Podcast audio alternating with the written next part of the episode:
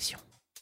Sommes-nous à la veille d'un crack obligataire? Cet armageddon des marchés qui se traduit par une violente hausse des taux d'intérêt accompagnée d'un brutal décrochage du prix des obligations. C'est la question qui hante tous les investisseurs de la planète depuis le début de l'année. Et la forte augmentation du rendement de la dette américaine ces derniers jours a ravivé leurs craintes. Franchissant allègrement le cap symbolique des 3%, les taux à 10 ans se sont établis mardi à un plus haut depuis juillet 2011. Au total, depuis janvier, ils ont augmenté d'un quart, sous l'effet notamment de la flambée des cours du pétrole qui fait craindre un retour plus fort que prévu de l'inflation. Et le phénomène n'est pas prêt de s'arrêter puisque la plupart des spécialistes voient les taux des treasuries dépasser les 3,5% d'ici à la fin de l'année. Le problème en réalité n'est pas que les taux américains remontent, entraînant un renchérissement du coût du crédit. Ce phénomène est la conséquence logique et même souhaitable d'un retour à la normale pour l'économie mondiale. Après une décennie d'argent facile et pas cher, les banques centrales, Réserve fédérale en tête, renouent avec des politiques monétaires traditionnelles, ce qui se traduit notamment par le relèvement de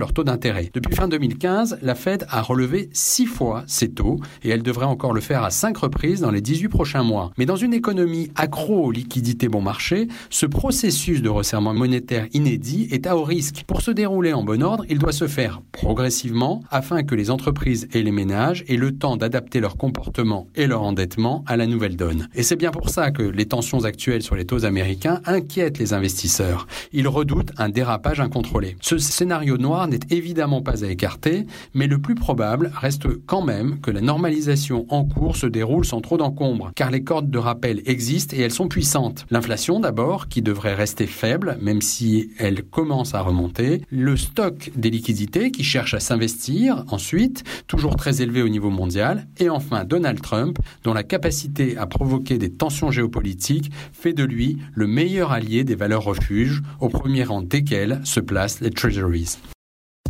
Retrouvez tous les podcasts des échos sur votre application de podcast préférée ou sur leséchos.fr.